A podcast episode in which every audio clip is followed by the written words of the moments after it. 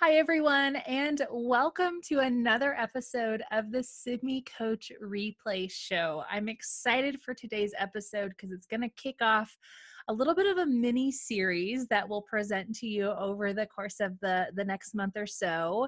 Um, so we have with us for this mini series Alice Shull. She's one of our elite team members on our team of virtual coaches. And in addition to coaching for Sibme, she mentors principals on site in Massachusetts. I was worried I was going to say that difficultly.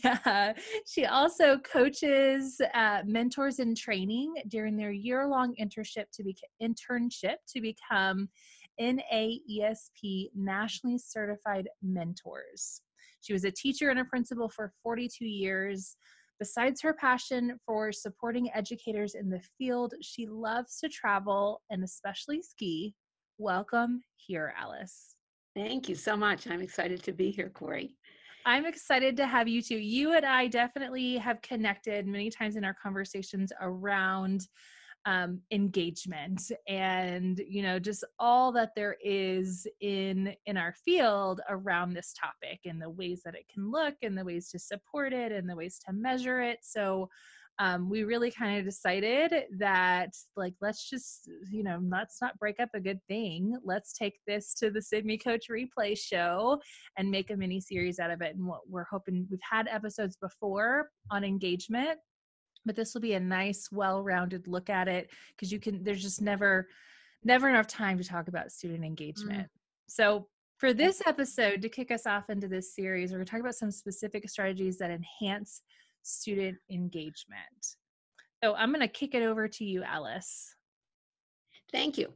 Well the first thing i want to say is that engagement is really a buzzword nowadays in education and yet eh, you'll see it in everything. You read about education all kinds of documents all kinds of standards all kinds of regulations etc but what is it really what does it really really look like? And one of the pieces about that is to think about how teachers are so pressed for time and mm-hmm. they are really um, stuck sometimes in a hole of I have to get the content done. I don't have time to really take the time to start uh, putting into place processes that will truly engage the students.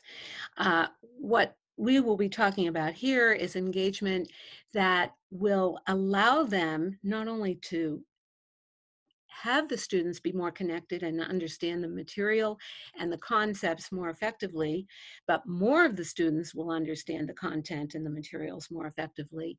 And it, ultimately, teachers will find, if they use these procedures, that they will save time because they're accomplishing more for this with and for their students in the end.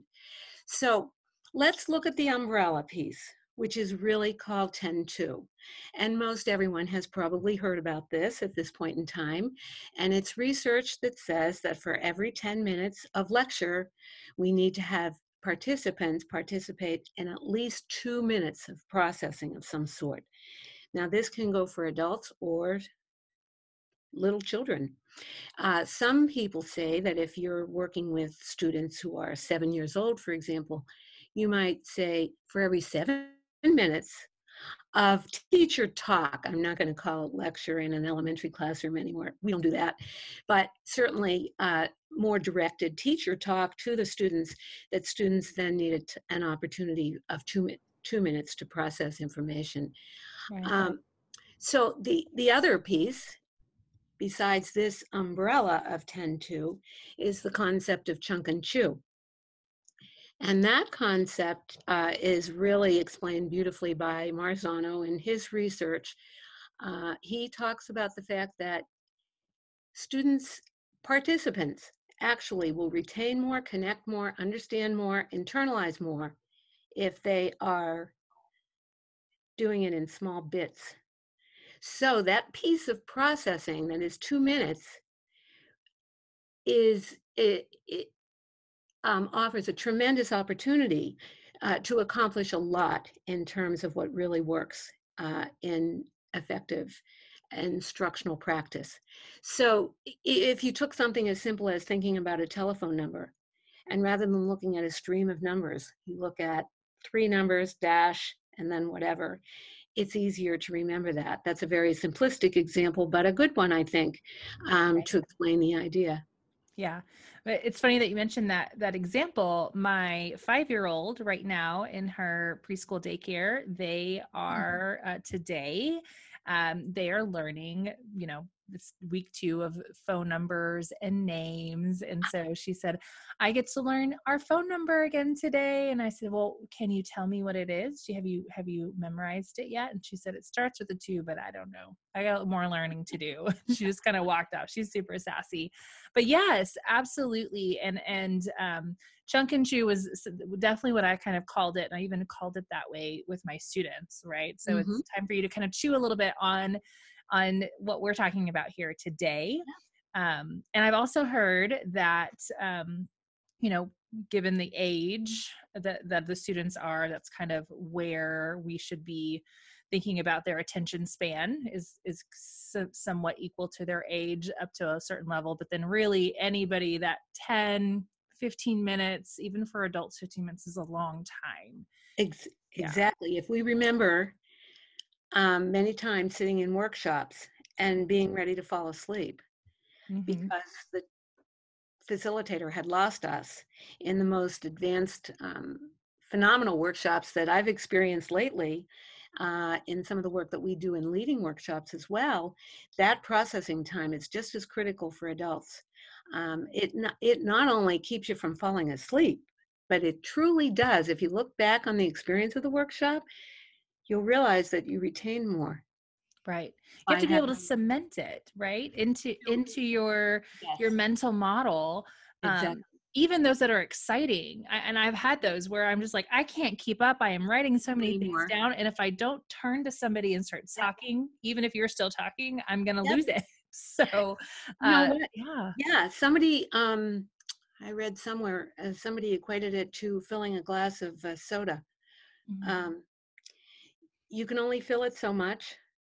And then if you keep filling it, it's going to overflow, it's mm-hmm. going to implode or explode, whatever. Mm-hmm. And it's the same thing with us adults. If we can think about it, put put this, um, let us uh, step in the shoes of our students. Is yeah. that very thing? It just gets to the point where we can't take any more information in. I love that, and I love the I love the soda analogy because you're right. Like it starts to fizz and bubble, and you've got to what wait with your root beer for just a minute and let the yeah. the bubbles go down, so where you can pour a little bit more in. And what you say about you know just the the pacing of things, ten and two. I remember when I first heard that as a young teacher. I was like, "What? I don't have time for for that. Like, what in the world?" But it really does if I have to go back and reteach it again later on and pull more small groups because they didn't get a chance to really connect and, and hear it from their peers and put it in their own words, then I'm working twice as hard. So right. exactly. Exactly. So so then Alice, what is uh what's the type of a strategy that allows for this kind of processing in that chew moment? What what's some strategies that you might recommend? Okay, one of the big strategies is think, pair, share. Now, again, this is a strategy that folks have heard about, know about, think about, but oftentimes don't really implement it in a in a consistent way and don't implement it effectively. So those are some of the pieces we'll talk about today. The um, think, pair, share basically is that you allow students either to pair up or you pair them up into groups of two and then uh, ask the students a question. This is just the general plan. Ask the students a question. They have a few seconds to think quietly about the response. Then they have um, a few minutes, depending on, to talk to each other about the response. And then finally, there's an opportunity for um, not necessarily every single member of a pair to speak, but many of them to share out to the entire class. Another way you can do it is um, think right or right think. That's my favorite. Mhm. Share, share, and um, that is also can be very effective. Uh, uh, some people learn more effectively through writing, and um, so so that can work even with little ones, uh, depending on what the question is. So that that's the essence of think, pair, share. But but the points I'd love for people to think about is what kinds of questions are we asking? Mhm. To be really prepared. It's not just a, it is an easy strategy. It's not um, top heavy in terms of planning. But on the other hand, I would recommend that teachers prepare the questions ahead of time. Um, are they deep thinking questions? Are they um, yes no questions? Um, are they back up the yes no with some more thinking about the particular concept? Uh, that's the one piece that I would want folks to consider. The other piece I would want folks to consider is class management. Mhm. Uh, if students don't understand the procedure and they don't follow the rules of the procedure, the procedure will not be successful. Mhm. And so that's another piece, and sometimes needs to be done over and over again. I've watched videos prepared of teachers who are showing the process and stop and say, Mm-mm, we have to go backwards. We need to Go figure back. this out again, you Mhm. know, regarding management. So that's the second piece that I think is very important to consider. Yeah. And I think both of those are are um monumental because you know just personally the very first video i watched of myself which was the ninth video i had recorded i deleted the first eight in the first five seconds so i wouldn't call those You watching know that feeling. um but you know 12 years ago i noticed some things that i did well but i also noticed some things i needed to work on and questioning was one of them because i was i was working on that 10 and 2 and i had my students kind of grouped in partners we did a lot of talking but what i noticed was many times and i remember thinking as a teacher i asked my question and i felt like ferris bueller's high school teacher and i'm going anyone anyone like it's just deer in the headlights i got some kids who are checked out and i'm thinking oh they're not interested they're not engaged they're not with me. When i watched my video though that first one that i that i watched i had this moment where i was like why is it quiet? Like let me rewind this what just happened? Because i got quiet and there's no conversation with my students and um, then i start you know kind of talking again and i realized i asked a question but i did so in a very sloppy way. So i would i tended to over scaffold a lot and just throw a question in there because i'm a fast talker. And so my kids are just like what just happened? Like she stopped talking. Did she ask a question? What was her question? What am i supposed to do next? Am i supposed to talk to my partner? Because i didn't have my clear procedures in there yet. So video is a really powerful tool to help us to help us oh, know yeah, that. Yeah absolutely. I love my favorite is when I prefer to pair my students. Um, and, and I learned this from Anita Archer and her explicit instruction, those active participation strategies, partner one, partner two, or Mhm. north south, or red blue, whatever, however you want to label your partners. Because I had mine who were like me and had the gift of gab. And I had my kids who, if they didn't have to talk, they're like my husband, they won't.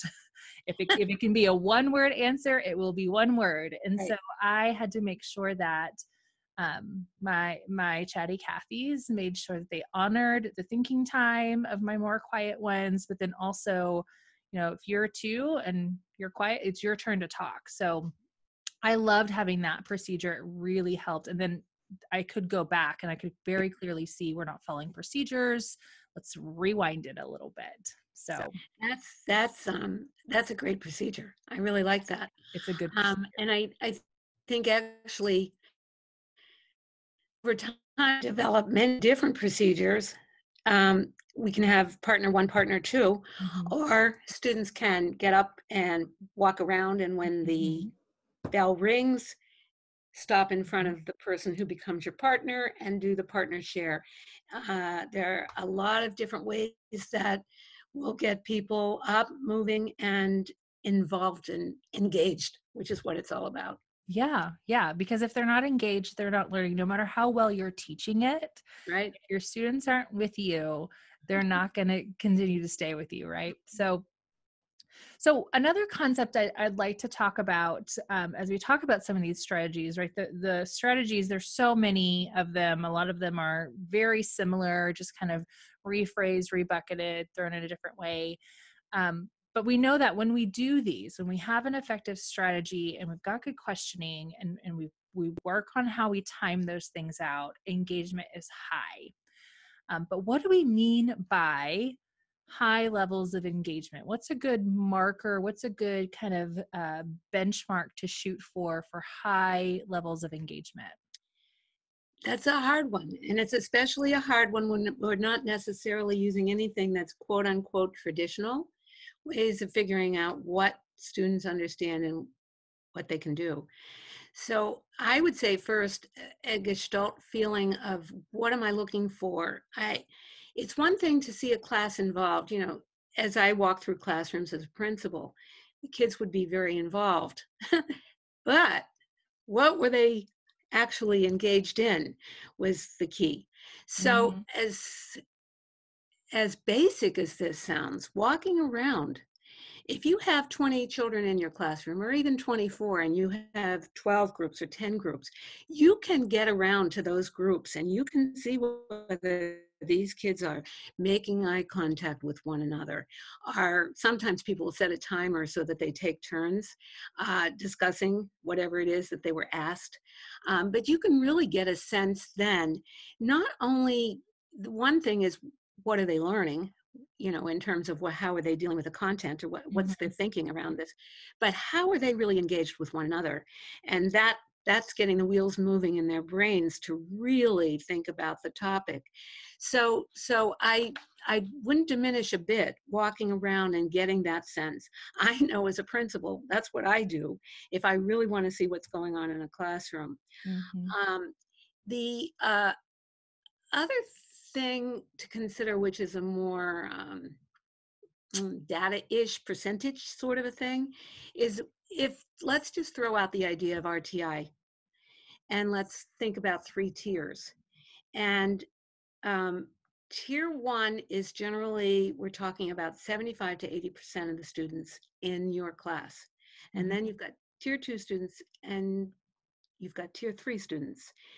So, your expectations of what they are going to be able to achieve in terms of engagement might be somewhat different from tier to tier. Um, mm-hmm. but if you keep the idea of that 75 to 80%, that's what I want to see. That's my ballpark. Mm-hmm. Okay, would I love 100%? Oh, yeah. Right. Am I aiming for 100%? Absolutely. Will I ultimately get it because I expect it? Probably. But I think if we're a little more realistic, we might want to think about um, looking at the engagement and then scaffolding to draw that engagement out of the students who are in tier two and tier three. Um, it might have to do with matching how we partner up the children. Right. Mm-hmm. And um, that can be effective in uh, supporting um, more engagement mm-hmm. um, because peers are great interacting with one another for the most part, um, and that might work. So, are there other ways to tell that the students are engaged? Well, we do find out if they're engaged by what they ultimately know about the topic.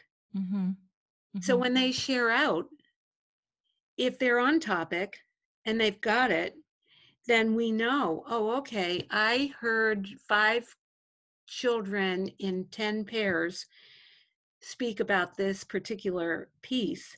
Yes, they are, I will say, yes, they are primarily engaged. If they're off topic, they're not going to be. Um, you know, some of the typical things that we do um, at the end of a lesson. Um, the kids don't have to be leaving for the day, but, but maybe just moving to another activity and they mm-hmm. produce maybe jointly an exit ticket. Mm-hmm. What did I learn? And then you can analyze that a bit later.